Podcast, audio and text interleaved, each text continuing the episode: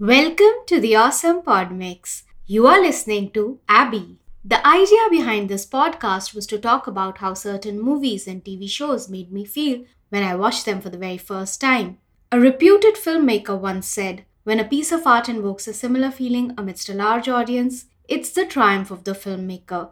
That's the magic of cinema. I love the magic of cinema. Today, I'll be talking about the 6th episode of Marvel Studios, She-Hulk: Attorney at Law. Whether Marvel creates movies or TV shows, they are all cinematic. This episode's title is Just Jen, written by Kara Brown and directed by Anu Walia. It's the 4th series to have a Kevin Feige production credit after Hawkeye, Moon Knight, and Ms. Marvel. The episode opens with a wedding invitation for Jen to be a bridesmaid for her friend Lulu. Nikki suggests Jen not to go because you can RSVP no to a wedding. But Jen accepts the invitation out of obligation. Jen feels terrible that Mallory would have to pick up her slack at work. Nikki is more than excited to work closer with Ms. Mallory. I think Nikki has a crush on Ms. Mallory. When Jen arrives at the wedding venue as Jen Hulk, Lulu doesn't want her to be Hulky at her wedding. Jen is sad because this was the one place she wanted to be She-Hulk. At GLKH, Mallory is handling Mr. Immortal's case. Nikki reprimands Mr. Immortal when he tries to explain immortality to Mallory. Nikki says, "You think this woman, who has a law degree, doesn't know what immortal means?" Nikki coming on hot and strong. Mr. Immortal jumps out of the window and lands on the Higman Security Service vehicle, which is a reference to their art department coordinator, Kyle Higman. A QR code on the side of the Higman Security Service vehicle takes you to the West Coast Avengers Comics 1985 issue number 46. Titania shows up at Lulu's wedding pretending to celebrate the love of Lulu and her groom Adam. "We know you're lying, Titania. I am going to be extremely rude and loud about it." At Mr. Immortal's divorce case discussion, we learn about this hateful man-baby's website named Intelligencia. At the wedding, everyone's making Jen do their bridesmaid's work. Poor Jen. Jed is hired to play the DJ at the wedding. He announces himself as Incheddible Hulk. Really, Ched? That's so derivative. You don't even have Hulk's powers. I hate weddings. I can't stand weddings.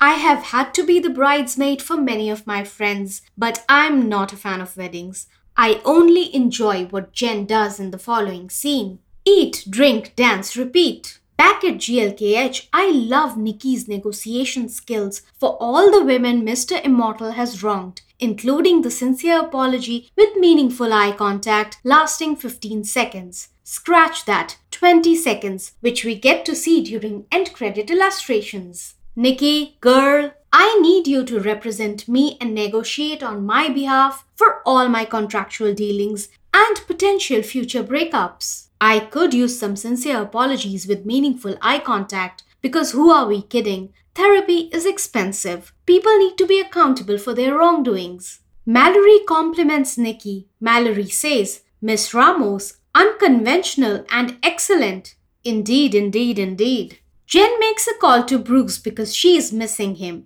Jen doesn't hate love and neither do I. Jen is doing excellent at her job lawyering the law. When Jen has had a few drinks too many, she pukes. Titania attacks her and sucker punches her. Titania wants Jen to turn into She-Hulk.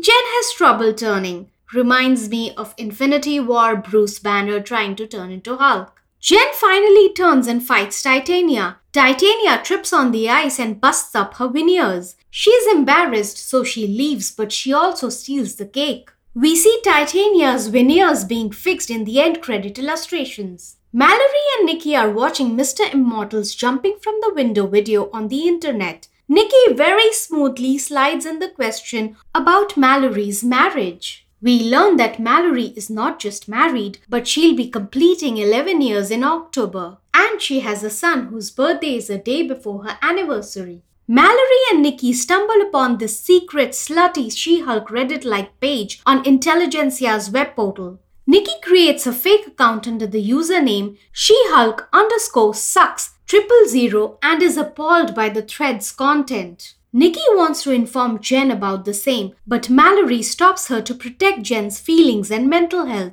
They are trolls for a reason, but Nikki leaves a voicemail for Jen spilling everything about Intelligencia. We realize that someone is surveilling Jen at the wedding. We crash zoom out and see the surveillance footage on a computer screen. There's a graphic in there for macro blood levels. A message from the same Hulk King of Intelligencia web portal appears on the computer screen asking, "Is the next phase of the plan ready to go?" A lab scientist is holding the same bent needle that couldn't pierce through She-Hulk's skin. They replace the bent needle with a bigger, strong-looking needle in a radioactive marked box. I don't even trust the guy Josh that Jen is hanging out with at the wedding.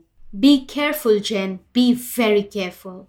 You can listen to the Awesome Pod Mix and subscribe to it on Apple Podcasts, Spotify, Amazon Music, and Google Podcasts. If you like what I'm doing, I'll soon be launching the Awesome Pod Mix page on Patreon, and you can support me there. Thanks for listening.